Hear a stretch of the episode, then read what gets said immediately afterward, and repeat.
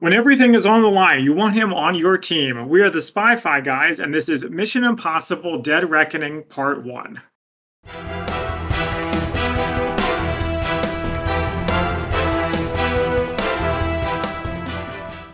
Hello and welcome back to the Spy Fi guys, where we cover spy fact, spy fiction, and everything in between. I'm Zach. And I'm Christian. And we are back early with a very special Dead Drop episode for you. Yeah, a dead drop for Dead Reckoning. That's right. We're covering, well, this is our coverage of Mission Impossible Dead Reckoning Part 1, or otherwise known as Mission Impossible 7. So, Zach and I got to see a early screening of it on Saturday, Sunday? On Sunday, and then I believe you saw it again. Yes, I just came back from a screening in which I got to see it on IMAX, but Tom Cruise and Christopher McQuarrie were literally in the theater over from me. Uh, I'm. It was a special screening. I just missed the cutoff for when they uh, for the main theater, so I got put in a overflow theater, and I did not get to see them. But I've got photos of them that I that uh, some kind people have sent to me, to, but and they were literally just right there, and I was in the same building. But uh, it must have been painful. Yeah. It was. It was a little. I, I had some major just FOMO feelings, but you know that just means I'm getting ever so so closer. Like I couldn't make it to the you know the Fallout premiere because of another reason. So I, I was far away from that one. Now I'm in the same building. Maybe by Dead Reckoning Part Two, that'll be when it happens. So, what would your reaction have been if you had been in the same room as Tom Cruise? Oh my god, I would. Uh, I just. Would there have been tears? maybe, maybe a few tears, uh, or just plain dumbfounded shock. Would you have kept control of your bowel? Yes. Hmm, that's good. You want to make a good impression. yeah. Anyway, so this is not about me I mean, it is a little bit about me being almost being Tom show. Cruise, but this is really about the movie. Do you want to read the plot synopsis from IMDb? Well, I would love to, but the last couple episodes I've been skipping the poetry synopsis. Oh, you oh, kind of gave have... me a hard time about it, and I oh. like the oh. poetry synopsis. So, oh, I, I, I, uh, all right. I was moved by this movie. Okay, so. I wasn't sure because I mean I feel like yeah, dead drops we don't always because we don't always have the time, but I'm glad that you found the time. Well, I had a few days. So from this point on, listeners, here comes the spoilers. You have been warned. Oh yes, that is a very, very big yeah distinction right. since we're dropping this pretty quickly. So I mean, yeah. here, yeah, here on the Spy Fi guys, we always spoil everything, but I thought it was worth reiterating. Mm-hmm. Anyway, he, here's the haiku: Entity is born. Sevastopol sinks itself. Goodbye to Ilsa. Interesting. All right. All right. I like it. I like it. And here's the limerick There once was a woman called Grace who got caught in a wild car chase. She's had a hard life, fought Gabe with a knife, but she wound up in a pretty good place. Nice, nice. I like it. I like it. Yeah. And here is the actual plot summary from IMDb. Ethan Hunt and his IMF team must track down a dangerous weapon before it falls into the wrong hands. Very direct as usual from yeah, IMDb. Yeah. All right, so we start off at the Arctic Circle, right? The Arctic Circle. Yeah, I was trying to think like, okay, so U.S. submarines are you know USS or uh, whatever, um, but I have no idea what Russian how Russian ships like what their designator in the beginning is. So I'm just gonna the Sevastopol, which is a submarine. Some mm-hmm. big Red, Red October vibes here. Yeah, Tom Clancy would have been very happy with the beginning. They flat out steal the thing from uh, Red October, where you know you transition uh, from Russian to English on the one. Well, actually, no, this one is more of an overlay, but it's really the one word. I think in this case, the name of the ship is where they transition. Mm. But it's a stealth sub. They've been doing a bunch of missions, you know, coming into contact with almost every world's navy without being detected. And as they're going about these duties, they spot a Virginia class submarine, a U.S. submarine, attempts to get away and see that it has filled its torpedo tubes and fires on it. So they, of course, retaliate and fire back. But they find that it's a ghost ship. It never existed. Yeah, so they're super advanced AI system, which looks like Cerebro. it does, yeah. First, it messes with them and then it kills them, which yeah. is great. So to be revealed the bad guy kind of is an evil AI. Now, apparently, this is very common in science fiction, but it's Mhm. not common in Mission Impossible, and I actually quite liked it. yeah it's it's it's different and it's also i mean coming into the world we are live in now ai especially i mean even think about it you know the ai the reason that currently the you know, the writers are on strike is at large to do, deal with ai and Yeah. protecting their rights so the, you know this movie was written i think like three years ago Mm. if not before. So the fact that that's he, you know, Chris McQuarrie was so prescient in realizing what what what would be threatening to us was interesting.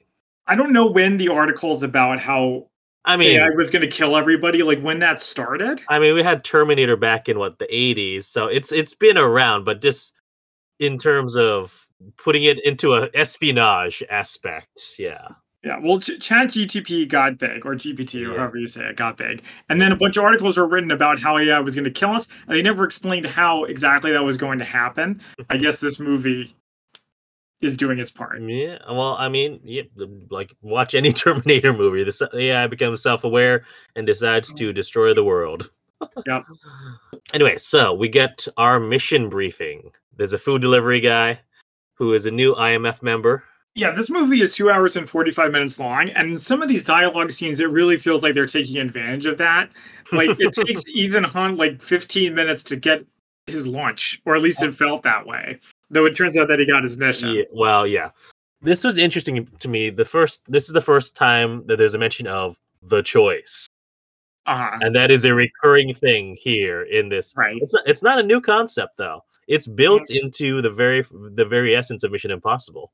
Hmm Well, right. The mission that they choose to accept. yeah, exactly. But that is seems to be the big, other than AI, that seems to be the big concept of this movie, which I thought was really interesting, of analyzing that idea of a mission should you choose to accept it.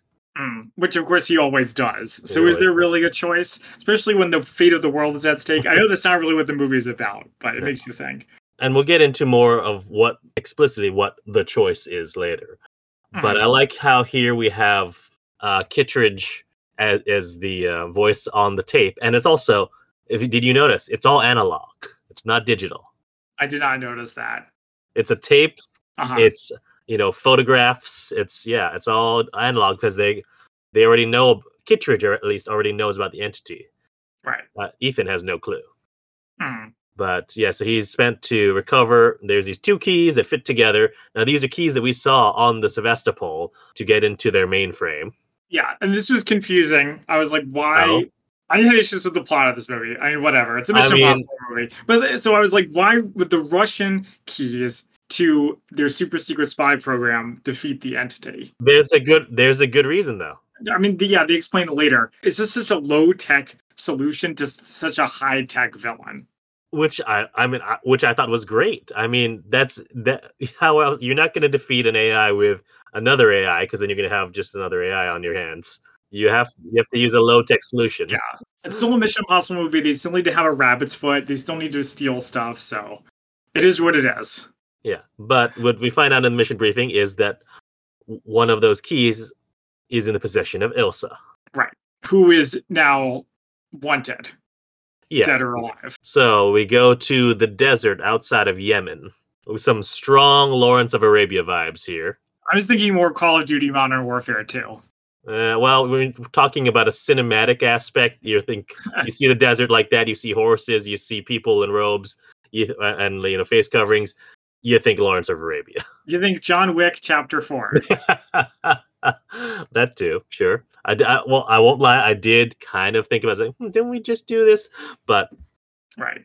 we see that Ilsa's, you know, hiding out. She's got a big sniper rifle and an eye patch. Yeah, which was in all the trailers, so people thought that she actually was missing an eye. Yeah, but I mean, I had a feeling that oh, that's for the use of you know sniping, not because of you know losing an eye or Mm. something. But Right.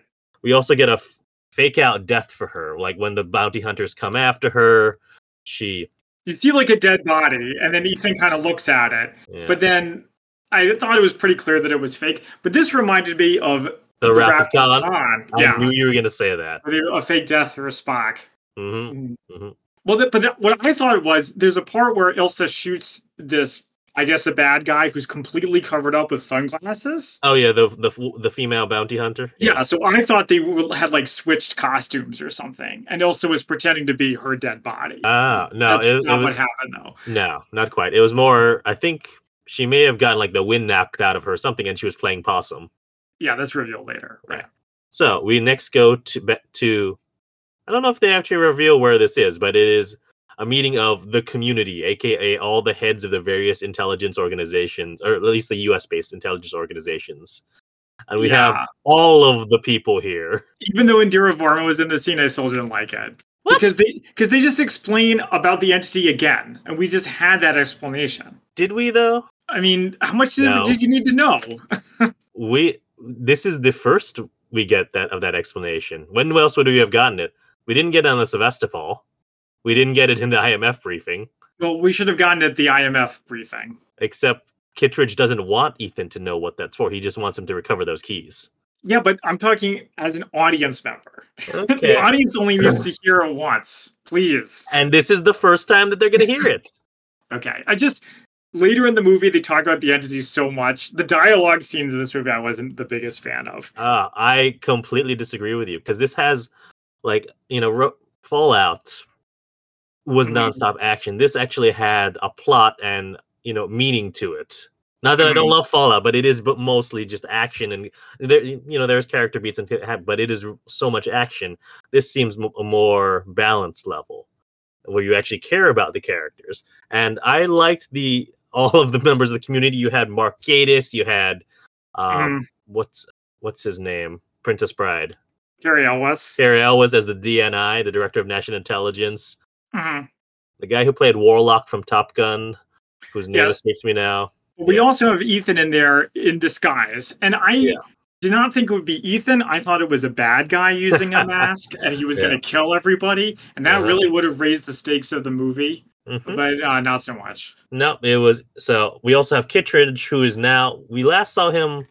I don't even know uh, back in all the way in Mission Possible One. I don't remember what exactly his position was in the CIA, but now he's back as the director of the CIA. Mhm. Also, did you notice whose photo uh, was on the wall in the in the room? Uh, no, and I'm going to assume that it's an IMF head from some previous movie. No, it is the last head of the CIA, who's in Uh-huh. a very official-looking photo in the Oval Office. Um, I believe her name was Erika Sloane, played by. Oh my goodness! Now I can't remember her name. The woman who played Black Panther's mother. Angela Bassett. Yes, Angela Bassett. Okay, So this means Angela Bassett is now the president. I guess so. That's. I mean, that's. I, I think that's cool to me. A black woman president in at least that universe. I mean, but why is she the president? Did they say the former CIA director is the president? No, but you okay? Anytime in a government building, if Oh, you yeah, have yeah. a framed photo of someone in the he's the Oval. Office, they're the president. Well, you're definitely watching this movie at a different level than I am. Obviously, I was just bracing myself for the intruder who turned out to be Ethan to kill everybody, yeah, and trying to figure out what's going on with the entity. yeah, yeah. So yeah, we find out the entity. Yeah, it's a, it's a rogue AI basically. That It- It's Yeah. a rogue AI that just wants to mess with people. Like he doesn't want to blow up the world, at least not right away.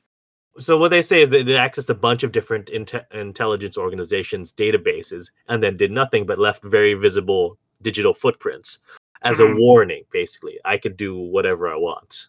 Yeah, it's neat. Yeah. And also, there's some veiled references to fake news in there. Well, not so veiled, but yeah. Yeah, that's another very current issue. Yeah. And hopefully it won't cause the movie to age.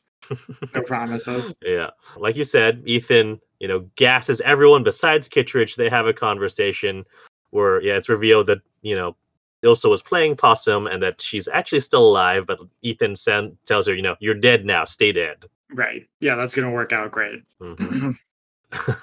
As Ethan, you know, escapes by putting on a Kittredge mask, we cut to our titles. okay. I don't really have anything to say, say about the I titles. mean, I, I mean, uh, th- I think the music here is great, done by Lorne Balfe, who did the last two, I believe, Mhm. uh, Mission Impossible, as well as uh, contributed Top Gun Maverick. And I like the, you know, the theming of it is more like sort of digital erasure. Like you'd see, you- you'd have cha- characters there, and they go, sort of, you know, get wiped out in a digital manner, which is cool. Yep, and very Apropos of the movie, Yeah. yeah. the community sends people after Ethan and company as they all head to Abu Dhabi. So we've got the two people lead people who are chasing them are Jasper Briggs, played by Shea Whigham, and Degas, who's played by Greg Tarzan Davis. Mhm. Uh, Greg Tarzan Davis played uh, one of the other pilots in Top Gun Maverick, so he may look a little familiar to you. Shea Whigham's been in a ton of things, including the Fast and Furious franchise. Uh, yeah, they look familiar. They reminded me of I get not Rosencrantz and Gil- Guildenstern, but like they're not like the droids from Star Wars. Like they're always following our heroes around and tagging along. and always miss them. they're your Inspector Javert type, the the you know the type who's Sure. chasing after the main hero. Yeah. But did the name? Br- well, so here's the thing: the, the, his never name is never said anywhere. It's just in the credits. But then the, the name Briggs bring any memories for you? I mean, yeah, it sounded familiar. So Dan Briggs was the basically Mission Impossible's uh, version of uh, Captain Pike, and that he was in the first season and then never appeared again as like the head of the IMF Well, yeah, was he in the episodes that we watched in Operation the re- in the Yeah. rerun summer? Yeah, Yeah, yeah. that'll do it. And there's a point where Briggs or Degas asks Briggs, "Have you met him?" Is that no, not personally. Is it, but it is personal for you. So I feel like they're hinting that he's related to Dan Briggs in some way, Mhm. which would be fun for all those fans like me of the uh, you know of the original TV show, and of course you know our, our buddies over at uh, Min- Mission Impossible who are covering the uh, the TV show, Not to be confused with Minute Impossible. mm, who cover the the franchise one minute at a time. Right. This movie had a lot of factions, which I liked. yeah together so the- yeah they're all sort of at odds and so you have a lot of people running into each other with different agendas so we Mhm. have benji and luther there to help ethan who we find out that all right there's this a sale that's going on of one of the keys they still have ethan has the key that was in the possession of Ilsa Mm. and so their plan is to sell the key to the buyer and track that key, the two keys together to s- find someone who actually knows what the keys lead to. And I just gotta say, keeping track of where all of the halves of the key were really made my head hurt. I do not go to Mission Impossible movies to try to keep track of stuff like that. I come Really? to watch Tom Cruise jump off of things. See, as a fan of that sort of the movie from the very first one, where Uh-huh. the, there was not stunts, it was all about intrigue and uh, you know, sleight of hand, that sort of stuff. I love Right. this stuff. But I got into the series with Ghost Protocol, which we Right, will be talking about next week. Spoiler alert for that. which w- that was the point where the series became more like an action series than a spy series. Well, that's that is one of the things that I've seen come come around about this movie. Is people say, "Wow, they actually made it back into a spy franchise, a spy movie." yeah, in some ways. what I like here is that Luther is fooling, you know, the agents of the community by Mhm. basically doing real time deep fakes. So this was interesting. I liked it, and I also brought my family was in town, my parents and siblings, so they came along with me. They also really quite liked them going up to somebody and thinking that it's Ethan, and then trying to pull his face off and I love that, like Shea Whigham or um, uh, Jasper Briggs. Every time, like, yeah, he'd see someone who's like, and would be pulling on their face. Right. That was But great. Here, so it was great, but I was hoping it was the entity that was messing with them. Because Hmm. I was hoping the entity would be more of a prescient threat, or not prescient, but present threat throughout the movie. Because they use technology so much, I wanted them to be like constantly being being messed with. And, And we get to that point later on, but right here, this is Mhm. Luther's doing. yeah. Yeah. So I was a little bit disappointed that was Luther's doing, but it's okay. Yeah. Well, I mean, it's also just sort of hinting towards, oh, if Luther, uh, you know, a mere mortal, can do this, maybe what can the entity do? And I also did like that we got number of different callbacks to the first movie, especially with here with Luther's two nicknames, Phineas Freak and the Net Ranger, both from the first movie. Also, um, Ethan's uh, designator in, back in the uh, in the mission briefing scene is from the first movie, Bravo Echo One One. Okay, I'm going to tell you right now, I do not remember the first Of three course movies you well. but you know there are other fans of the franchise like me who mm-hmm. remem- remember all these ridiculous details because they've seen these movies hundreds of times. And so, yeah, for me, when I was in the theater, I clapped and laughed when I heard the Net Ranger and Phineas Freak. Yeah, if this were a Star Wars movie, I would be able to do that. But it's Mission Impossible. we see Ethan trailing the buyer, and he's got some, you know, fancy AR sunglasses that that uh, can track the key, or at least the the material the keys are made up of. Mhm. Someone picks the buyer's pocket, who turns out to be Hayley Atwell, who we learn is playing a character named Grace. Do you remember seeing Hayley Atwell at AwesomeCon? I do remember. about working with Mr. Running Man? Mm-hmm. That was two Awesome Cons ago. Yeah, that was not the most recent Awesome Con. It was a whole year before that. So Yeah, that's how yeah. long we've been waiting for this movie. I mean, this movie was supposed to come out in 2021 initially, So there you go. Yeah, and she basically she got cast in like 2019, so she's been on this movie for a long time. And she's in it a lot. She is. She is. She's I think maybe yeah. second build on this movie, and Mm. yeah. I I really enjoy her here. So we get the return of Ethan's close-up magic, which you have, we haven't seen since the first movie. That I did remember from the Uh-huh. first. Yes. Uh, I may have been inspired to start learning some close-up magic. I, Never I, too late to get back into it. I used to be able to pull cards, but that was also very sloppy at it. So I think I need to do prac- need to practice it more now.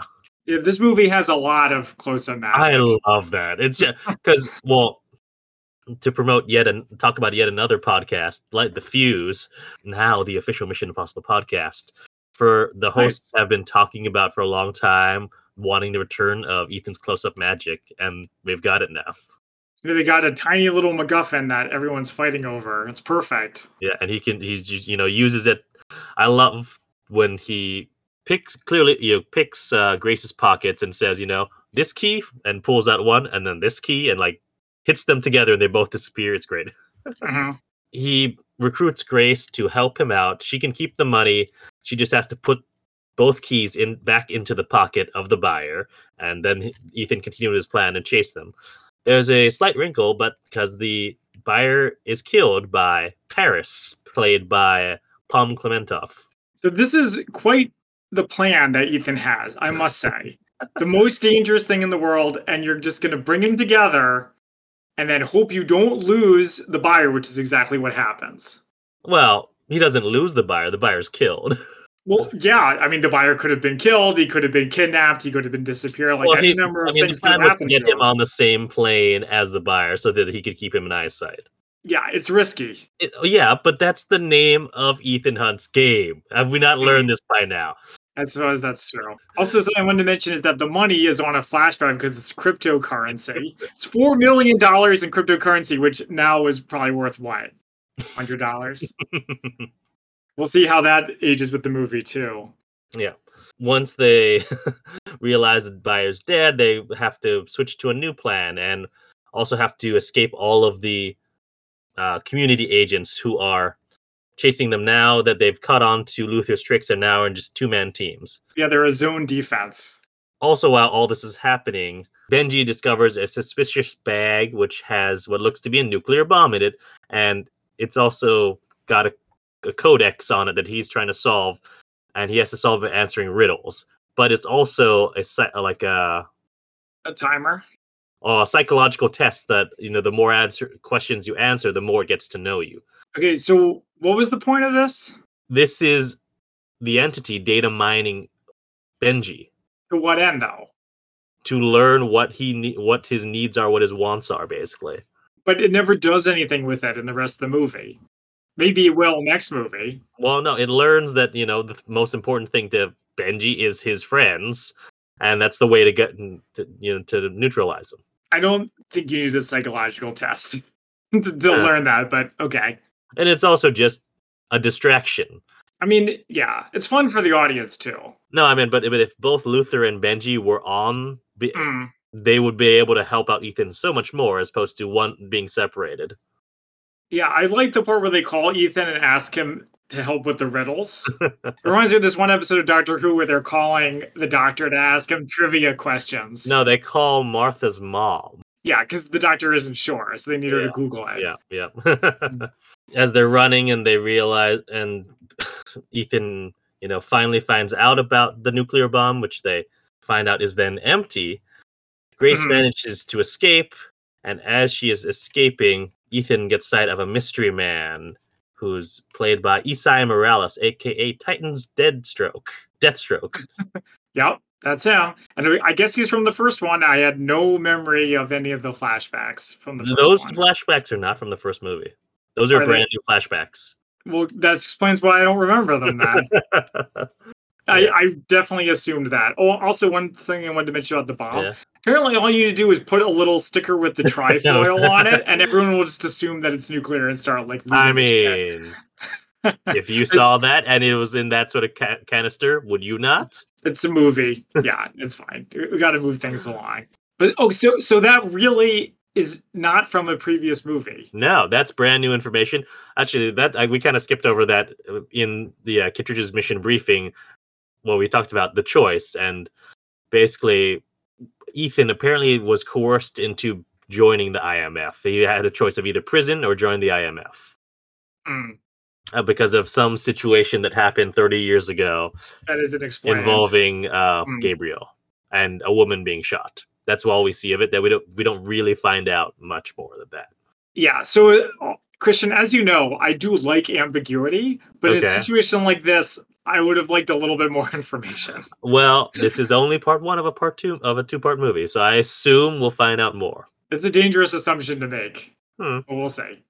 So once um, Ethan sees the man we will come to know as Gabriel, he calls it abort because he knows that Gabriel showing up is only bad news. So they all run, go to their different uh, planes. Ethan runs on the rooftop of the Abu Dhabi uh, airport as the as uh, Briggs and Degas are like wondering where he is, and they don't even see him running away. Yeah, that was a good visual joke because Mhm, it's I over. The, they see you see him in the background Mhm, running yeah. by. Uh, do you think this movie was aware of the Tom Cruise running meme and tried Oh, to break its own record?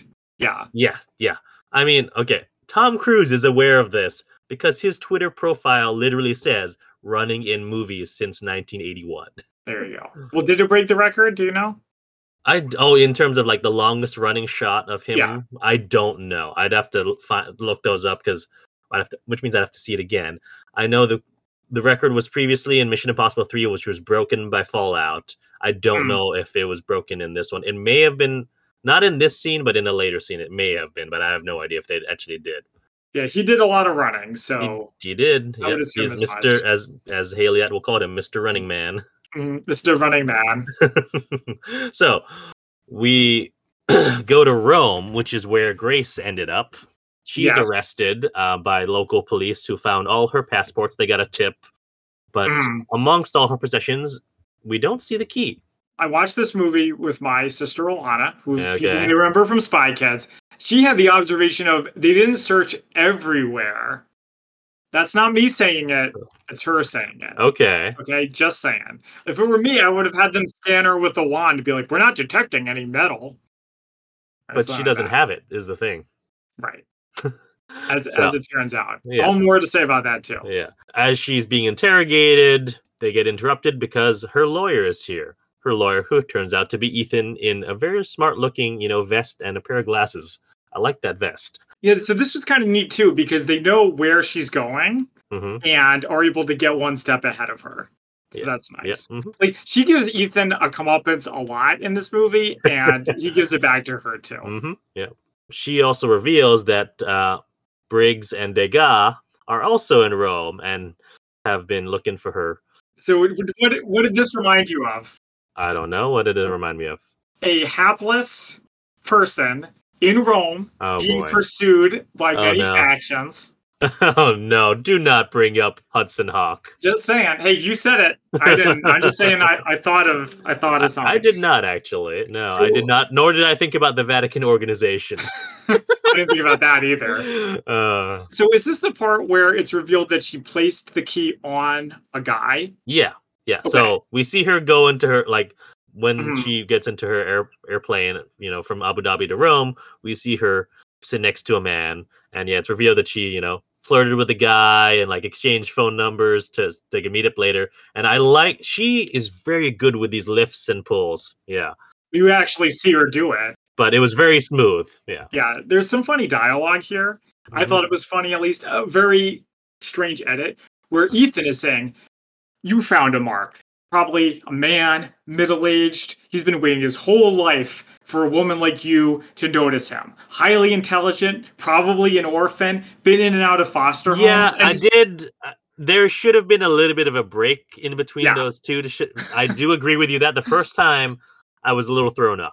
I was I was like, how would she know he's an orphan? No, yeah, it it there should have been a little bit more of a pause between those two. One describing Right. the man, her, her mark, the other describing Grace. Yeah, I mean, I figured it out eventually, but Yeah. it was funny at first. Because, like, what you wouldn't want someone highly intelligent, No, right? Yeah. Anyway, do they ever explain how she got it back from the guy? we don't see it, but we, we- we presume that once she escapes, and we'll get to the, uh, you know the, how she escapes, that she Mm. met up with the guy, She still had her phone, or still knew where to meet him up up with him, and then got it from him. Then simple as that. This is why my head hurt trying to keep track of where all the cues were. Anyway, Lana had a theory that he was invited to the party later, no, the naked no. party, but I guess that was wrong. no. While she's in being interrogated, also she steals a paperclip, which I enjoy spotting when they do such a thing and knowing exactly it, what yeah. they're going to do with it. Mhm. And I mean that is, you know, sometimes they come up with these ridiculous things about how to pick up, you know, pick a lock. Handcuff locks, actually pretty easy to pick if you've got a paperclip. Just you bend it. They actually showed it correctly, and you just have a slight bend in it at at, at the tip. Nice. And I can neither confirm nor deny that I've had to escape from handcuffs like that. Oh my goodness. I don't want to hear about what you guys do in the bedroom. Okay, not in that way. I was stupid and put them on myself, and then real, and then the key broke because I was just like, you know, I should learn how to.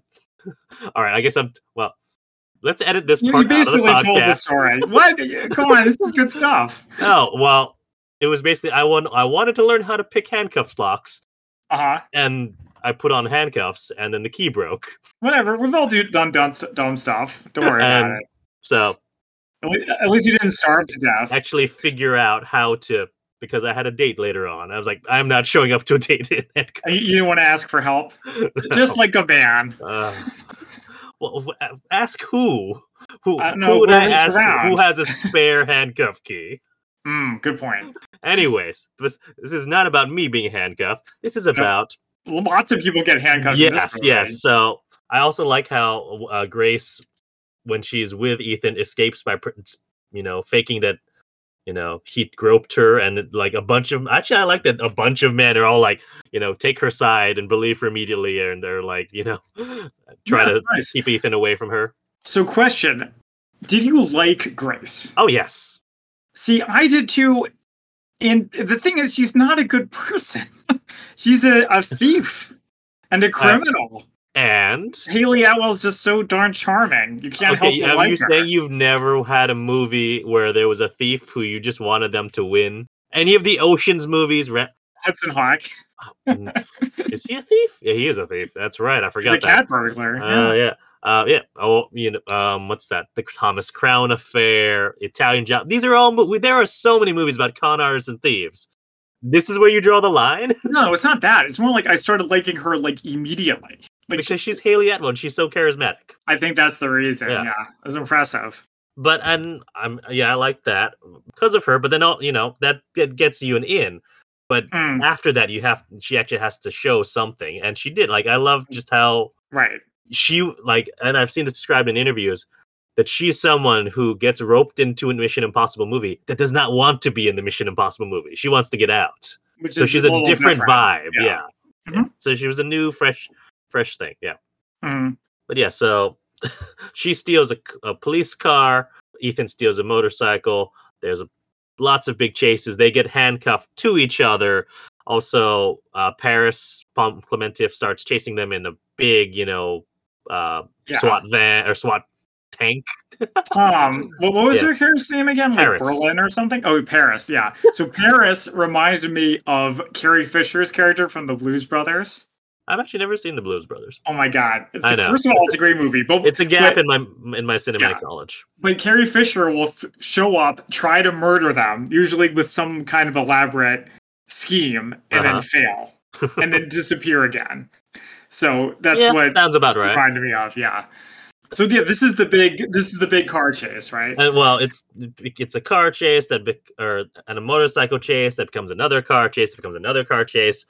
I Right. like when they switch over to the Fiat. That thing is hilarious. Did you did, did you like the setup for this where you know Ethan you know Mhm. has to find a safe car, not a safe house, a safe car, and you you he pulls up and you see all like a Lamborghini, Maserati, and then out comes this little yellow Fiat.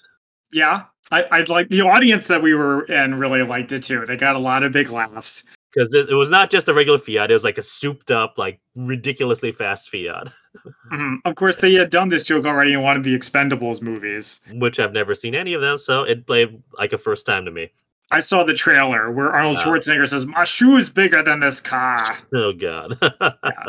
But yeah, I mean, it was good. The audience also liked the part where they knock over a bunch of motor scooters yeah. Yeah. or mopeds. Yeah, I mean, it's Mission Impossible. A car chase is expected, and it delivered. It delivered and also we get, you know, a scene on the Spanish steps in Hmm. uh in Rome and them driving around and tumbling down the Spanish steps in the Fiat. It, it's it's great. They finally escape all of the cars by driving backwards into a tunnel, uh, which turns out to be a access to the train. Grace has uncuffed herself by using the paperclip, tosses the paperclip to Ethan. She escapes, but he is about to get hit by the train before, before he can Yeah. uh, So escape. this is another Grace lucks out again because she doesn't leave him to die. Hmm. There's no train coming when she leaves. Mhm, Yeah, So it's he both gets the danger and she also doesn't have the guilt yeah. of like But she she also does give him. She could have not given him the paperclip. Yeah, there's that too. And so Ethan narrowly escapes by just getting the steering wheel off of out of the car, Right. and you see him walking up the stairs with the steering wheel handcuffed to him. Mm. When he is rescued by Benji, uh, Luther, and Ilsa in a van. Yeah, Ilsa's back. Yeah, I guess it was everybody else. yeah, yeah. Which I mean, they had all scattered to the four winds, and so now and somehow they were able to track Ethan and come back and rescue him. Thankfully. Mm. So we go to Venice uh, in the safe house. They get intel on the gala, which is where Grace was supposed to set, you know, hand off her key, which she still has. Or yes, Right. See, you- see what I mean? yeah, yeah. No, I had to think. Well, because also, I mean, I'm running through this movie, but also I'm like trying to remember where we are in the movie. Mm. And we find out that this gala being held in Venice is put on by the White Widow, aka Alanna Mitsopolis, who is the daughter of Max from the first movie, who we saw back in Fallout. So was she in the earlier movie? No, I had no memory of her. you don't remember her from Fallout? No. She's she's the arms broker who had the nu- nuclear bombs that they were chasing after. Okay. If you say so, I have no memory of that. Wow, she's a decent part of that movie. Yeah, I'm sure, but I remember the action scenes from the Mission Okay, Impossible. All right. Well, I mean, find out more information on Gabriel. Yeah. Let's talk about Gabriel for a second. All right. Yeah. Yeah. They needed to do a bit more with him. I didn't understand, especially now knowing that he's not in a previous movie. I was Uh-huh. like, what's the deal with this guy? How did he start working for the entity? Like, Does it really matter? What? Well, yeah, yeah, kind of. Would Like- you remember that next movie though? Because you just literally said you only remember the action scenes. Listen, me not having a good memory has nothing to do with whether or not I was confused watching this. I mean, yes. so I no, I just want to know. Like, did, I think they explained what he got out of his alliance Yeah. from the entity. Do you remember? It's like he basically wants to burn everything down. We know that he's involved in some big, you know, event from Ethan's past, which basically made Ethan who he is now. Mhm.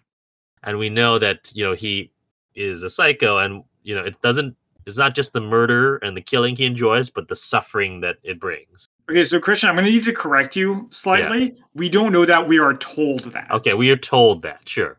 it's a lot of tell and not showing with Gabriel. Hmm. That being said, the concept is great. The concept of the entity is great and of Gabriel. So no, you haven't played Mass Effect, Mhm. right? I would encourage you to do so when you somehow find the time. Because in the first Mass Effect movie, or first Mass Effect game, excuse me, they they do this where there's the main bad guy is an avatar of like some faceless Hmm, Okay. techno evil. And he's like, Yeah, I believe in them and their cause. And it's just really kind of neat. It's like a human face on a sci fi concept. So I like that. I guess you could watch it on YouTube too, but it's not the same. Okay. I like I wanted a scene Yeah. where Gabriel meets the entity for the first time and they become friends. Is that, is that so much to ask? Um, to make it not sound completely laughable, yes. All right, or, or something like that. I don't know. Yeah. Whatever. I'm not a screenwriter on strike. Uh, good because you wouldn't be able to write it anyways. Mhm. So yeah, we and I guess we also find out that um, basically how Ilsa got involved in all of this. She has a you know a few friends back in MI6 who you know are wor- concerned if uh, MI6 or even just the British government in general gets control of the entity. So they leaked Right. it to her so she could you know steal half of the key. So yeah, this this occurs to me. So they say every nation would kill for it, hmm and someone even says later, I think every nuclear power wants to kill me, and a few smaller ones, Yep, or something like that. But we don't. Again, we don't see that. We only see Briggs and what's his name. I mean, there's already a lot of factions. Like, uh, yeah. Do you really need to see the Brits and the French and It would be pretty crazy though. the Russians all chasing after him too? I, I'm gonna make another comparison to the Blues Brothers. Actually, Okay. I won't. Never mind. Okay. um, yeah. So we also find out that this is, you know, Ethan and Ilsa's first time in Venice. They get a little snugly, you know, on the railing after the, you know, briefing. Yeah, what was up with that? All the shippers go nuts. hmm pretty much. And we get it's party time. So they take a buff bunch of uh, gondolas down to the party. I, I like to really show off Venice and Yeah, this is the it- most James Bond like part of the movie. yeah. So we see Grace meets Gabriel because she and she's waiting for her for the buyer. It's not Gabriel though. The buyer is the White Widow, and then everyone sort of converges on the party, Mm, and we get you know everyone's pleading their case to Alanna Mitsopolis, the White Widow, of why they should be the one to get the key. mhm. Then does she even have the key? Well, she had she, mm, at that point no. Um, Grace still has the key. Right. and she slips it into her um Alanna Mitsopolis's brother. Oof, what is his name? It's like something four letters, but not quite. Not Zemo. It's like something like Zemo that I cannot Ah. place it. Hold on. and why does Grace do that? Um, basically just to so that when they search hit her, she doesn't have it. Okay. She said she didn't bring it. Oh, Mhm. Zola. It's Zola. I Oh, knew it was a, Zola. a different Some- some Captain America villain. yeah. not Zemo, Zola. There it is. Mm, We find out that Gabriel is not there to try to purchase it, but the entity has told him that it will be delivered to him tomorrow on the train on the Orient Express. So somehow the, or, the the entity already knows about these plans because you know he's a he's a they're a digital ghost. right. But for in order this to happen, someone's going to die. Important to Ethan. Is it, it'll be either Grace or Ilsa. It occurred to me like if Grace looked like Paul Giamatti, would this be a difficult question? I mean, it's, you, it's you met her two hours ago. She's not innocent in the sense that she's not like some random person off the street, and she's already caused some problems. Just saying. I well, that's the thing. Well, and it's made big a big deal about in you know this in Fallout that Ethan doesn't want anyone to die. I mean, yeah, he's still a good guy in a Hollywood movie. Like he's not just gonna leave anyone to die if he can help it. But I mean, if in I don't know what scenario, if it's basically the exact same character played the same but played by Paul Giamatti, I think yes, Ethan Mm. would still be in this dilemma.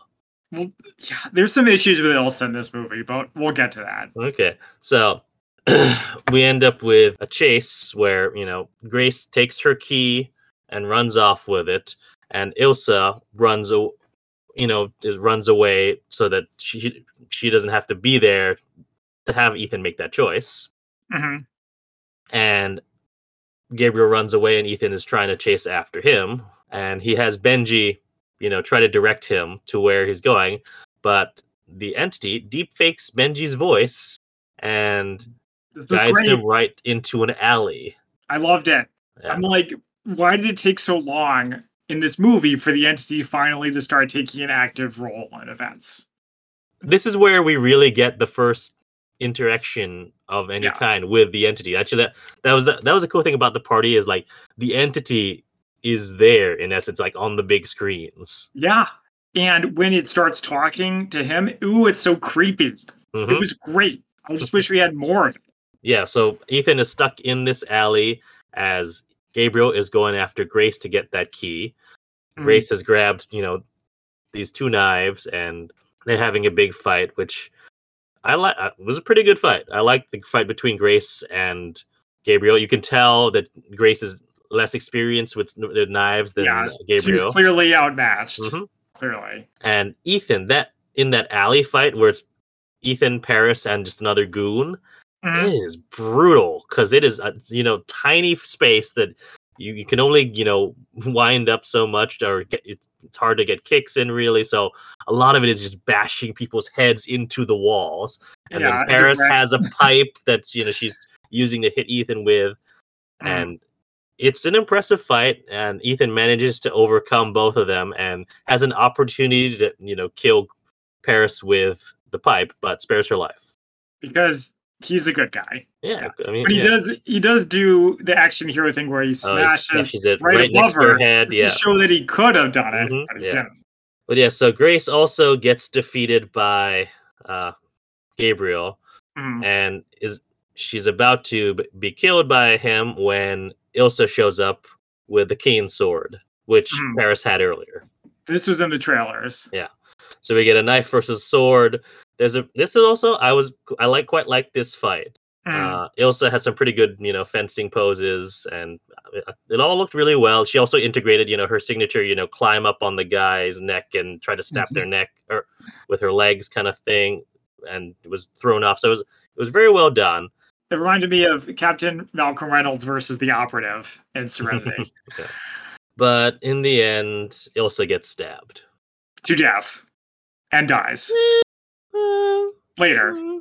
But let's just skip to that. Do you think she's dead? Yes. I, I put, it, put it this way. I hope so. Mm. Because mm. this, I like it when main characters die. There needs to be more consequences for their yeah. adventures. All right, okay? all right. Everything's too light and breezy and fun. Now, unfortunately, how was your emotions around Ilsa's death? I assume the movie pulled on your heartstrings. Very so I got spoiled on this. Okay.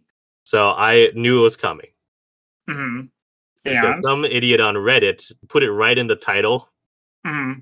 uh, of their of their uh, topic, so I couldn't like I scrolled and I just saw it, and then after that I muted the Mission Impossible channel uh, uh, subreddit because I just didn't want to see anything else before I actually saw the movie. So I knew it was coming out, and I so that was I didn't get the full shock of it. I was I was sad about it, but as I watch the movie, and I'll get uh, maybe at the very end, I'll sort of say why I don't think she's actually dead. Okay. Well, yeah. so I'll, I'll, just tell you, and this is probably not a surprise to hear this because I guess I'd be kind of a curmudgeon. I'm the curmudgeon of the podcast. You don't say. Uh, yeah, I'm just not that emotionally attached to Ilsa. Well, that's because you don't remember anything besides the actions of fall scenes of Fallout. That's right. Or Rogue Nation, for that matter, where she is obviously like second build, you know, equal to Ethan and have all this chemistry together. Okay, you're right. I have very little memory of Rogue Nation. Just so, in general. I remember Ghost Protocol and Fallout. Rogue Nation is kind of in between. If you forgot that the, the White Widow is in Fallout, I don't trust any of your memory of these movies. that's fine. I'm not asking you to trust my memory, but th- this is a little bit of a criticism of the movie. They had time for us to reestablish an emotional connection with Ilsa, and they just didn't. Like she I could mean, have been in the movie a lot more before she died, and they just chose not to do it. I mean, I don't think it's necessarily a chose not to. Have you seen Rebecca Ferguson's IMDb? She's in everything now. It may have just been an availability issue. Well, sure, I, I suppose. But uh, I was reminded uh, have you ever heard the expression every issue is someone's first issue? Mhm. So every Mission Impossible movie is someone's first Mission Impossible. Right. So I was and I was thinking about the people that I saw him with who had have not I don't th- I think they've seen some of them But- Okay. were yeah, they were basically going in kind of cold. And And what were their reactions? They were didn't really feel much of anything. Interesting. Okay. Yeah. So your whole family's unfeeling robots. Got it. Got it. Well, so, so I mean, like, what does Ilsa do? There's she has an action scene. There's one part where she snuggles with Ethan, and then she dies. So the and the action, it's not just the action scene. It's all the things being talked about her, both in the mission briefing and also Uh-huh. it with in the conversation with Kittredge. That's supposed to clue you in on and the Mhm. whatever relationship is lies between Ethan and Ilsa. I, I know. I, I guess the audience can decide whether it worked for them or not. Mm-hmm. Well, having met both of your siblings and knowing their taste in things, I'm not surprised. Hey, now. But I mean, I don't know. I, I guess we approach movies differently than some people. You very much do. Entertain me, movie. That's how I feel. yeah, after the death question mark of Ilsa, we go back to the safe house where uh, Grace is in a trauma blanket. With the coffee, Yeah, or t- uh, presumably tea. Seen on many episodes of SVU and so on. yeah, yeah. And this is where Grace is given basically the choice. hmm We've, it's revealed that uh, Benji, Ethan, Luther have all been in a similar situation where there are a lot of options, and the choice is either prison, death, or join the IMF.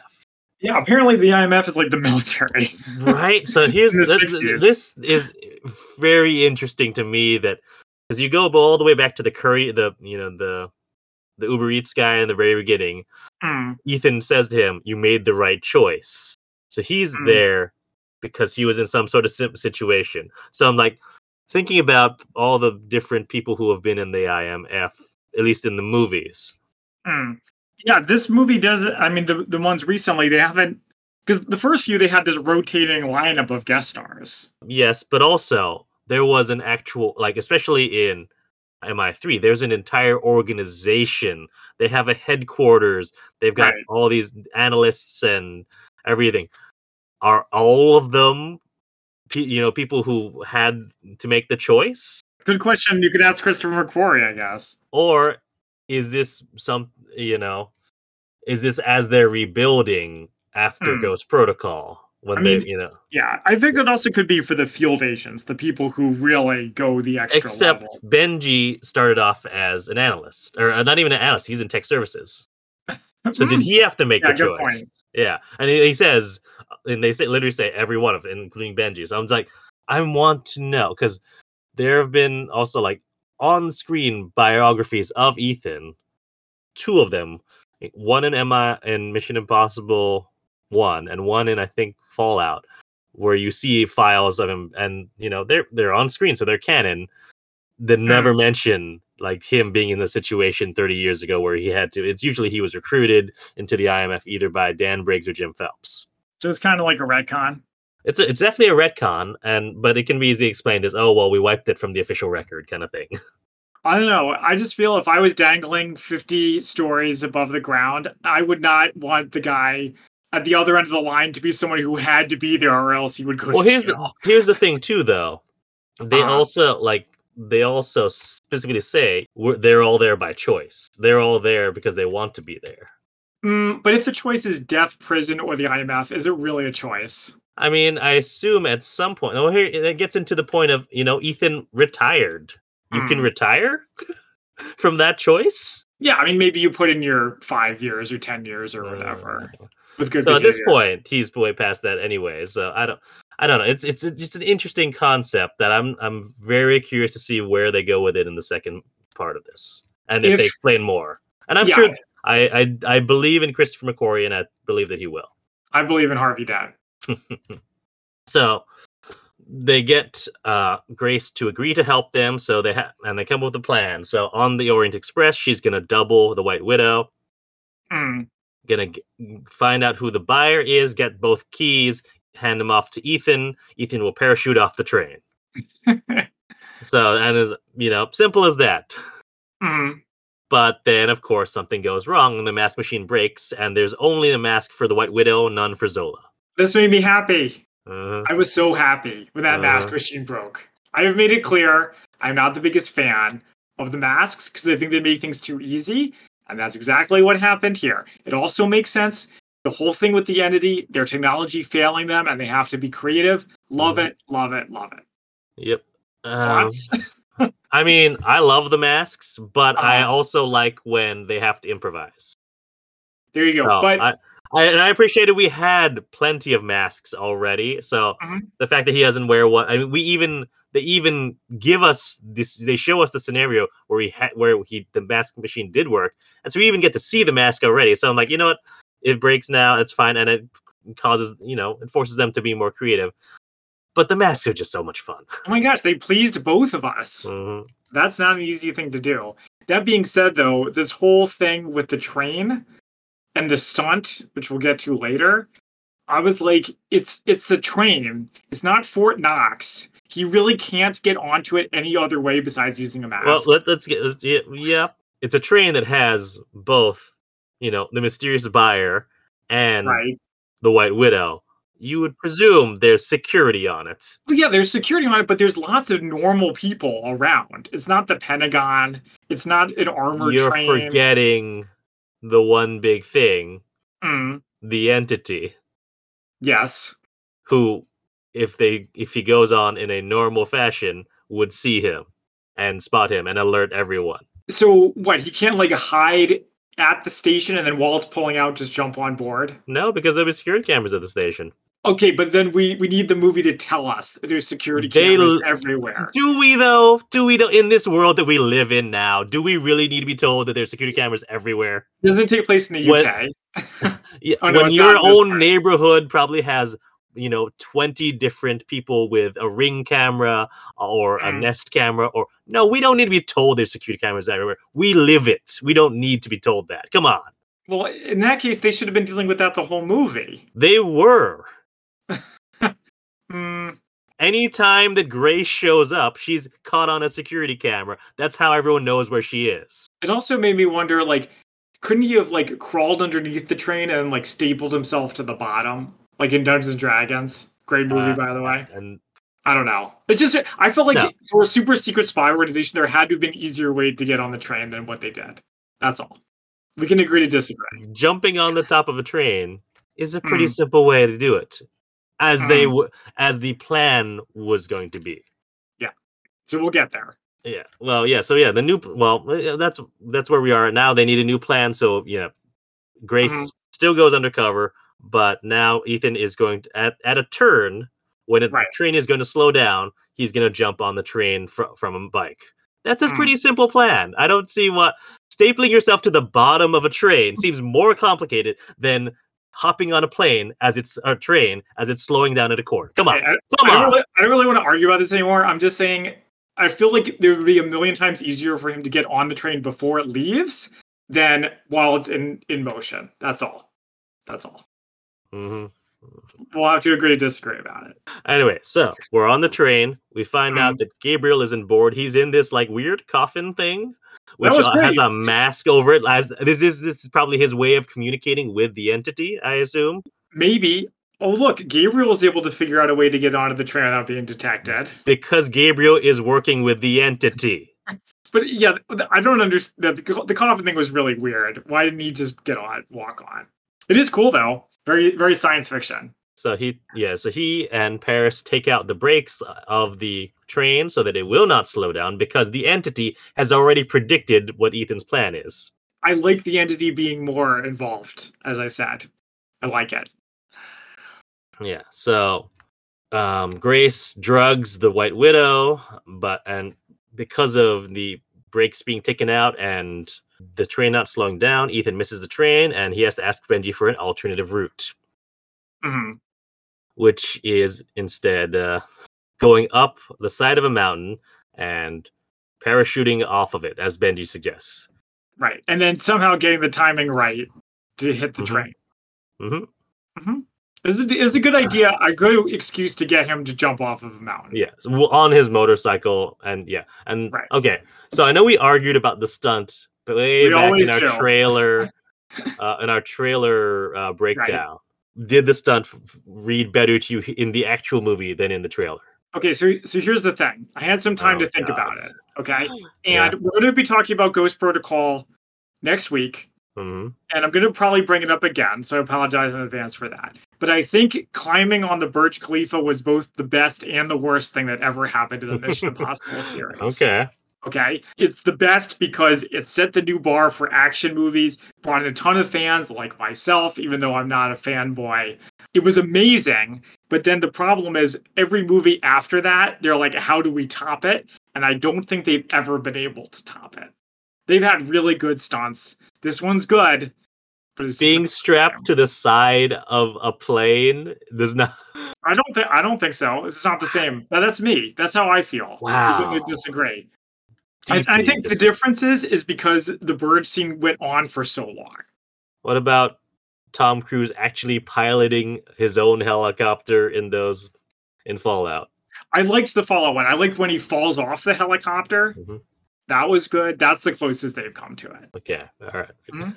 Also, as I think I mentioned at the time, um, it looked like it could have been a stunt guy. But would it be? Come on. They they you see him, you see him as he's jump as he's it is held in a single shot of him. Right.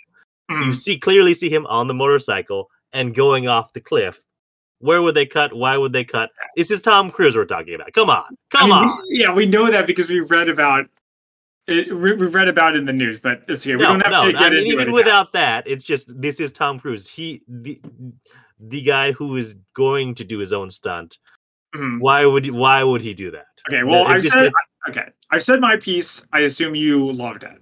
Of course I did. Come on, it's it's, it's someone jumping off a cliff with Hmm. a with a motorcycle and then parachuting. Nice, good. I'm gl- I'm glad you liked it. I mean, I liked it too, who are not you? as much as the other ones. Yeah, Did you though? Did you? yeah, it's cool. Because it doesn't. All I've heard is complaints from you Not- that's not true. about this stunt. That is, I've Oh, only uh, heard oh, complaints. about the stunt. Yeah, I, don't, I mean, I don't know.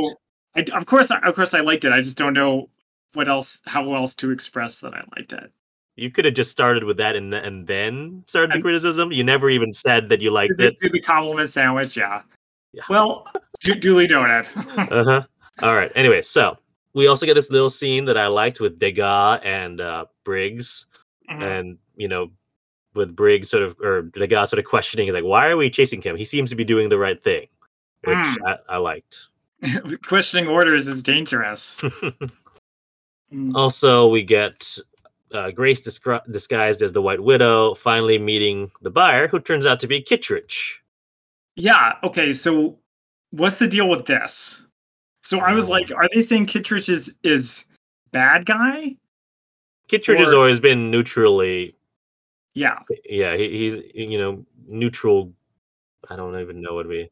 Is it okay if I jump ahead a bit Sure. to the end? Because at the end, Grace like comes in t- from the cold to him, Mhm. and she's like, Ethan tells me I can trust you, but she just saw him try to buy the key. Buy it for America. So he is. So he is a good guy, and he is trustworthy. I mean, good in terms of he is doing this for America, right? as But I- so I America can be the the you know superpower, as Yep. opposed to he wants this, as opposed to Ethan who wants to thinks no man should have all this power. Yeah. So Ethan and Kittredge are at odds, which is very But expected. he is still yeah. I mean, well, and then so way back in the very first movie, we met you know Alanna Mitsopolis's mother, Max. Do you remember her, Vanessa Redgrave? Is she with the head of the IMF? No, she is the one who she's who Ethan is trying to sell the not who who's trying to get the NOC list. She's the one who wants the NOC Okay. list. All right. At the very end of that movie, we have Kittredge Hmm. who captures her and says, "I'm sure there's something we can work out." Uh, so he always kind of has his own agenda. Yeah, but right. here in this movie, if you were listening, you'd hear that him say that the deal I had with your mother Max was that you know Yeah, your I remember that. em- I remember enter- criminal that. enterprise can continue to remain so long as it mo- primarily serves our needs. Mhm. So yes, he's working with her to get this for America. Right. Unlike the DNI, who is also Yes. on this train and is meeting with um, Gabriel. Hmm. Basically, because we find out here that yeah, so it it was a rogue AI. We I mean, we already knew that entity was a rogue AI, but we Hmm. what we didn't know was that before it came became or before it was aware that it was before the community was aware that it was completely sentient it w- had been sent off to the sevastopol just to you know disable the stealth technology not but went against all of its programming and decided to just kill everyone instead Love it. and then there's always the the Prometheus who thinks he can steal fire from the gods. so they both gabriel and uh, the director of national intelligence want you know the sevastopol to never be found because one the dni doesn't want any proof of their involvement of the us's involvement with the sevastopol and gabriel doesn't want anyone to find the sevastopol because the source code of the entity is contained inside the sevastopol Yeah, I mean, as soon as the DNI says I'm the only one who knows where it is, I was like, well, of course they're gonna kill you now. the entity doesn't want to be controlled. hmm Yep. So yeah, so he gets killed, Mhm. but Gabriel also stabs Paris because the entity has predicted that Paris will betray them because Ethan Hunt saved her life or spared her life. Yeah, all the stuff with the entity was great. I just wish there was more. So the widow finally wakes up as Grace has declined the payment of a hundred million dollars. In a very dramatic moment, Yeah. right? Which I was like, why didn't you just take the money? It's not like it's because she's growing a conscience. yeah, but it's like I don't know. It's true. Yeah, she's she's no longer a thief. She's changed. Ethan Yeah. Hunt has that effect on people. and also the fact that Il- Ilsa died to save her life. Died? Question hmm. mark. I I still say died. We'll, we'll see. All right, so Grace, you know, does the mask pull and, even pulls off the little, which um, the little strip, the voice modulator strip, which we didn't. See, that's the first time we saw this movie. But I remembered it from previous movies. Anytime that remembered Ethan's wore um, wore a mask in this, we don't actually see the pull, or at least maybe I didn't catch it either time I watched it. Right. and so she is you know got at gunpoint by zola tr- who is trying to get the key from her when ethan crashes into the side of the train Now this I would have liked to have seen a stunt guy do. Come in from the outside. that would have been something. But he probably would have broken both his legs doing Uh-huh, it. yeah At, be- at best, it's very tempting to nitpick here to be like, "Oh man, he crashes in at the exact moment, at the exact place to save her life." But it's a movie. it's a I movie. totally forget it. Yeah, and also we know that ethan had well uh, I, mm, the ar glasses are probably not his AI AR goggles. ar goggles yeah probably not because of the entity so maybe not Hmm. and in the, in the ensuing chaos, Gabriel gets the key, and Ethan chases after him, and they have a big old fight on the roof of the train. Call back to the first one. I loved it; it was so good. In, in that, also, it was primarily you know a lot. There was some train work in the first one, like actual train stuff, but it was mostly a combination of green screen and st- and Mm. uh, set work and miniatures. Here, they were actually on top of that train as it was going 60 miles an hour. So the part where, and I think this was in the trailer, is the part where he turns and then ju- dives down just as the bridge comes Uh-huh. was like amazing. I assume it was done with CGI. Um, yeah, I don't know. really. Yeah, it did look good. I like the tunnel. The tunnel fight was pretty good. hmm Very intense. Yeah. Yeah, but it was just like it just all looked so so good. We get to a point where you know the, after they're fighting, Ethan gets hold of the knife and gets Gabriel at knife point and is Mm. about to cut his throat when Briggs and Degas show up and you know stop him. Yeah. They're Right. not being paid enough to climb around on the top of the trains. no, no. Uh, and Ethan just like, all right, you know, fine, I won't kill him. I'm even dropping this knife, but just make sure you cover him. He's the one you want. And Briggs is insistent, no, I won't care about him. I want you. And at that moment, of course, uh, a timer on Gabriel's watch goes off, and he knows that's exactly when they'll be passing by a truck that he can jump off because that was his escape plan. That was sweet. Classic entity move. And it occurred to me this movie doesn't have a lot of gadgets compared to some of the other ones. they have to be low tech because of the entity. It's great. And yeah, the, the only the only thing this fancy watch does is a timer, which A timer, and then also it activates the ex- the explosives on the bridge. yeah, James Bond was up. doing that in GoldenEye 30 years ago. yeah. And then we also have one last bit of magic here. Oh yes, yes. I like I like that. Well, not this is not magic. This is pickpocketing. Well, the difference. Whatever. It's just funny how a bunch, a bunch of these characters, if they get even somewhat close to you, it's over. You Mhm. can't hold on to anything. So yeah, carrying. so Ethan has swapped the lighter, which was we had we never even talked about the lighter uh, as yes, it's been around. it's it's a token of like you know going back and forth between Ethan and Grace. So I have a thought, Christian. Do you Yes. think the lighter should have said something on it? No, Okay. it's better as just a plain thing that we don't. But yeah, so Ethan has swapped the key, which uh, uh, Gabriel had had Mm. with the lighter, and he does a very Khan-like scream of Ethan. Oh, you- oh, Khan, like, yeah. Yeah, Ethan. Yeah, I'm like, why didn't he? Why didn't he say Hunt? Ethan because sounds he never says Hunt. He always calls him Ethan. Oh, because they're because they have history. Uh-huh. Yeah. All right. Grace and, uh, Ethan trying to stop the train, but they realize they can't. So they disconnect the train, the engine from the rest of the carriages, and have Hmm. to hop through the and run through all of the carriages as Yeah. as the train is going off of the uh, off of the cliff. Also, Briggs and Degas have are helping by getting people all the way to the back of the train. They also see Kittredge and wonder what the heck's he doing here. That was great. The part where they're jumping off the train, where they're hanging, that may produced a lot more of a, more of a reaction in me than most of the rest of the movie, including the car chase. I like my heart elevated.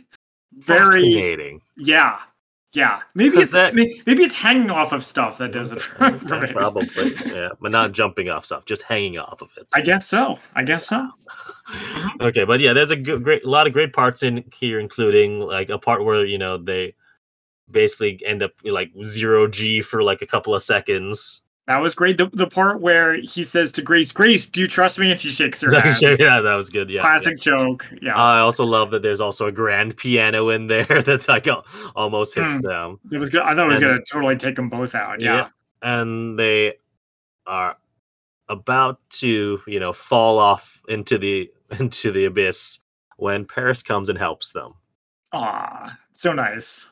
and from paris they you know who is seemingly close to death Mm. they find out what the key is actually the key for and it's for the sevastopol I was surprised that they found that out. I thought they were gonna have to wait until the next movie. I thought they were gonna do a literal cliffhanger ending, they're not going to pull a fast x because that is stupid or into the Spider Verse. i haven't seen it so i actually don't know what the how that ends Oop, I kind of gave it away. It's not literally a cliffhanger. It uh, no, but like yeah, Fast X is literally you know ends in the middle of a scene, and it's like oh my god, Mm. really? No, McQuarrie spoke like even though this is a part one, it needs to be a complete story. Exactly. Yeah. Right. So we get uh, Ethan has found his parachute from before, which Luther had previously said he packed with both a base jump kit and a speed flying kit. hmm just because he didn't know how he what kind of conditions he would be getting off the train. So Ethan uses the speed flying kit to escape, but Mm-hmm. unfortunately it only holds one. So Grace has left, which was you know was the plan all Right. along really. right. And so she tells Kittredge, who appears now, that you know Ethan Hunt said you're someone I can trust, and he gave me a choice, and I choose to accept. Dun dun dun. It's exciting. and yeah, and Ethan, you know, rendezvous with Benji, and does I love like okay, I know you haven't been skydiving, I have. hmm I'm proud of it. No, I mean I'm proud that I haven't been skydiving. I know you are, and Yeah. I just think you should live a little. I believe me. There's lots of ways to live. I'm happy. Uh-huh. but landing in skydiving is ridiculously like standing up is hard to do, especially if you, it's your first time doing it. But Mm. it's even more so for speed flying because you're going at six. You're coming in at 60 miles an hour. Something else I forgot to mention with Benji is there's a part where he Oh, gets into his car and he puts self-driving and then he puts a seatbelt on. Mhm. So I didn't realize it, but that was I think he was afraid the entity was going to try to kill him. And Yep, I'm surprised yep. that it didn't. Uh, uh, You know, um, but then Alana had a theory that BMW wouldn't let them put a scene whereas BMW tries to kill him. probably not. no.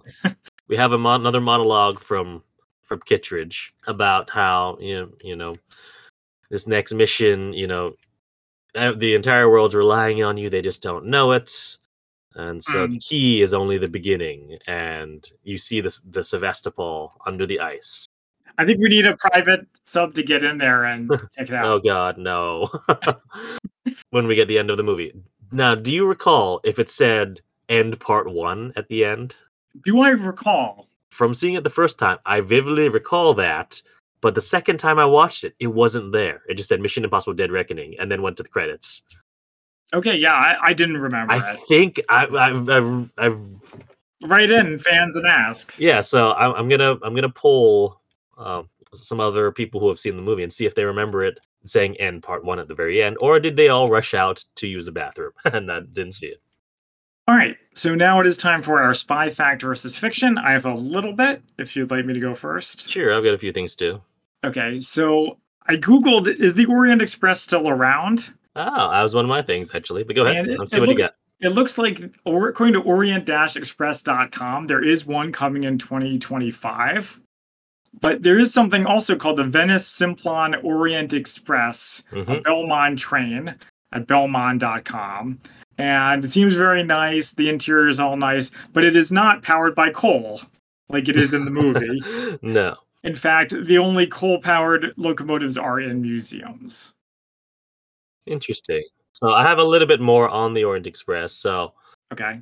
just that the original route, which was from I believe Paris to Istanbul, Mm, uh, stopped running in about 2009, and Oh. so yeah. that recently. hmm Um, it, uh, they were not, I believe, as fancy a car as you know shown here. The er, um, yeah, the Venice Simps- Simplon Orient Express uses some of the original trains um, from the Mhm. original Orient Express, but yeah, the I think the most recent version of the actual Orient Express was just using regular trains. it was Ah. just had that same name. I see. And then also we talked about Cary always plays the DNI. I don't know if we ever said who the DNI is. Oh yeah, no, we never, did- well, I said the director of national intelligence, but I didn't explain his role. So go ahead. So, well, according to DNI.gov, the DNI, or the Director of National Intelligence, serves as the head of the intelligence community. What is that? It's a coalition of 18 agencies and organizations, including the ODNI, which is the Office of the Director of National Mhm. Intelligence. They are all within the executive branch. They work both independently and collaboratively to gather and analyze the intelligence necessary to conduct foreign relations and national security activities. All right. All right. So I've got a few things. Uh, first of all, source code. So the Sevastopol was important because it had the entity's source code.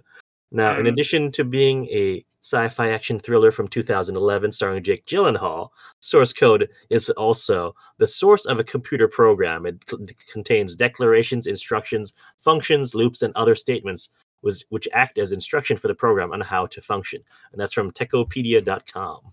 I see. Something that I um, forgot to mention is that I wanted to talk about what the real Sevastopol is, but then the movie beat me to it and explained it. Ah, it's a city. Yep.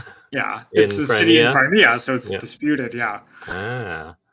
All right. So also, I've got something about. I mean, we see it a lot here: pickpockets and magicians, or and you know, it's close to magic.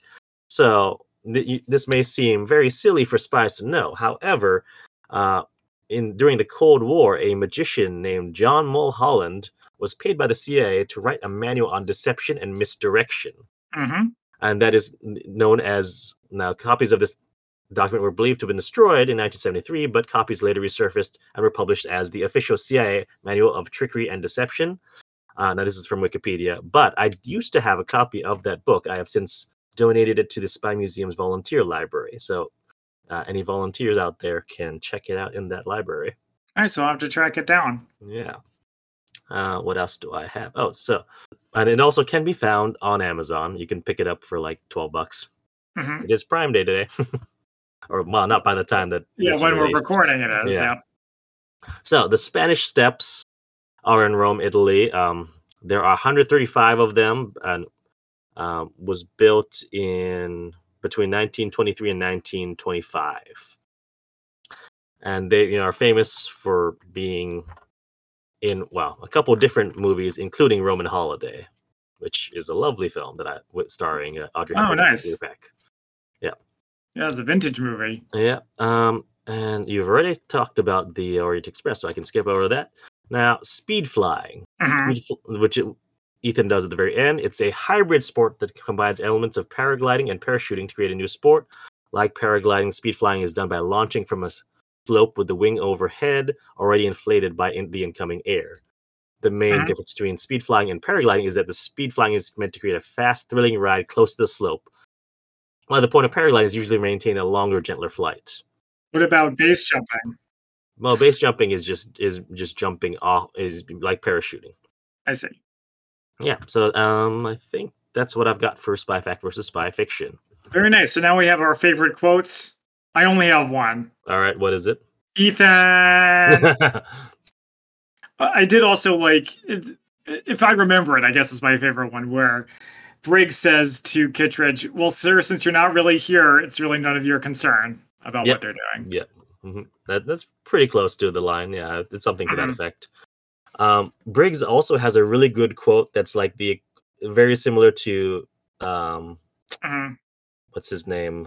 Uh, Alec Baldwin's line in Rogue Nation about Ethan. Like in these movies, you get these people describing Ethan. I'm trying to remember what it's something about being an agent of chaos and something like that, but I don't remember it, and I wish I did. But I also like from him, you know, do not consider him detained unless you have driven a wooden stake through his open heart. Oh yeah, and hey, it's I think of a lot of fictional heroes and villains that that could apply to. Uh, also, it's uh, from the DNI. He says when they're talking about, you know, how the IMF works. Like, there's a lot of good lines in there that I wish I could remember, but you know, I couldn't write Right. it down because I was in a theater. But it's like, what kind of operation lets its agents choose which fo- for orders to follow? Mm-hmm. And then I've also got, you know, and again, I don't remember the exact quote, but it's Benji saying, you know, this operation, you know, went rogue before it even happened, making this tactic, you know, this conversation technically treason, or as we like to call it, Monday. Yeah, I like that. And then also the part where Briggs' sidekick, whose name Oh, yeah, I keep Degas. forgetting, the guy is like, well, maybe you always had a good reason to go rogue. and meta. which I appreciate. lastly, I've got the uh, from the very uh, from the uh, briefing s- scene where uh, Ethan is you know talking the new IMF agent through his procedures, and he says, uh, "You gotta give me uh, what's the what's the code phrase?" I says, oh, oh, "What's the oath? We live and die in the shadows for those we hold close, and for those we've never met." Apparently, they have an oath. they get up generating a lot of uh, lore in this movie. Yeah, yeah. Alrighty, shall we get to our ratings? I'm uh, kind of afraid to. Uh, uh, Will you, will you, will you like murder me if I don't give it a high rating? I can neither confirm nor deny. Oh God. I guess I guess I'll go first then. Sure, sure. So I had a, I had a thought, Christian. Okay. which is I don't like for myself. I don't want to give a movies a seven out of ten martinis because that's what we do here at the Spy-Fi guys. We do ratings on a scale of one to ten martinis, one being Avengers 1998 and ten being even better than No Time to Die. So the problem with a seven is that it just means it's good, Okay. Okay, and that really doesn't tell you very much. Okay, All right. so I am not going to give it a seven. I was. I'm going to think through what I said. So it's a Mission Impossible movie. The stunts are always great. The chases are always great. The action's always great. But this time, I found the plot to be unnecessarily confusing, and I felt Have you seen the first movie? well. The first movie is different. I, I had different expectations going into the first movie. Yeah. All right. Um, and also, I meant to talk about this earlier, but I'm talking now. Uh, When they try to do this whole thing of like Ethan Hunt, your sins are coming back to haunt you. Think on your sins and the people you left behind. That doesn't really work for me. Hmm. That's not what I want in a Mission Impossible movie. I want fun. So, so like, I like the entity. I didn't like Gabriel. Liked Grace, I didn't like Ilsa's death so much. So it would I'm probably not rating this as highly as some of the other Mission Impossible movies. I will give it a six out of ten. It's on the better side of okay. Zach was body was never found. Oh boy.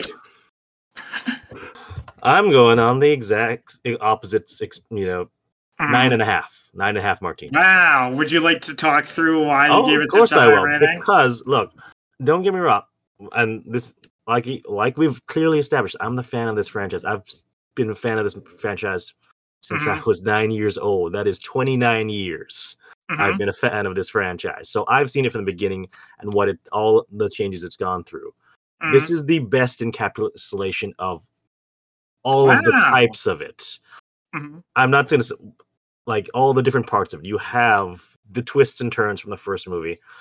You have all, all action from all the other great, all of the great movies. You have Mhm. the good byplay between characters, which I feel like the fact that it's a thief and it's someone who has a good byplay from with Ethan. Mhm. I thought of Nyah from Mission Impossible 2. Okay. I her I remember. Yeah. So I, I don't know that this is the best movie in the franchise, but it is the best encapsulation of all the different parts of it. You even Mhm. have the weird Dutch angles that um, were in the first movie. You, you have, you know, yeah, Christopher McQuarrie is drawing from every part of the franchise to make this movie, and also, like, you know, we'll talk, we'll talk about this eventually when we get to Fallout, but Mm. at Fallout, my Fitbit that I've been wearing asked me if I was exercising because my heart rate was so high. But yeah, that part of which is, with the which, is, which is which is you know which is cool. Mhm.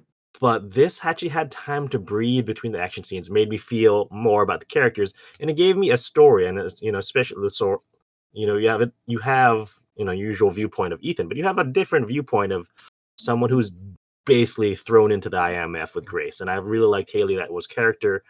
On seeing it the first time, it was a nine for me, but it's getting to see it in IMAX this time, even though I Mm. missed Tom Cruise, um, bumped it up that extra half. So nine and a half star, uh, nine and a half martinis. Well, you are the target audience. It sounds like they really nailed it. So, what would have to happen for you to give it a 10 out of 10? You'd have to actually meet Tom Cruise. no, but who knows? Maybe I will give some of the other Mission Impossible we haven't covered a 10. You don't know. Well, I've always kind of felt like for me, a 10 out of 10 movie doesn't actually exist. But that's a discussion for another time. It's like a theoretical perfect movie. Hmm, interesting. Yeah. Okay. Uh, all right, anything else you want to talk about? Mm, no, just that. Well, yeah. If you want more Mission Impossible action, tune in soon for our coverage of Ghost Protocol. That's right. You can stay tuned for that. So, thank you for joining us. You can find us on social media, the Spy Fi Guys on Facebook, Twitter, and Instagram, and our merch store at redbubble.com. Until next time, I'm Zach, And I'm Christian. and we are the Spy Fi Guys signing off.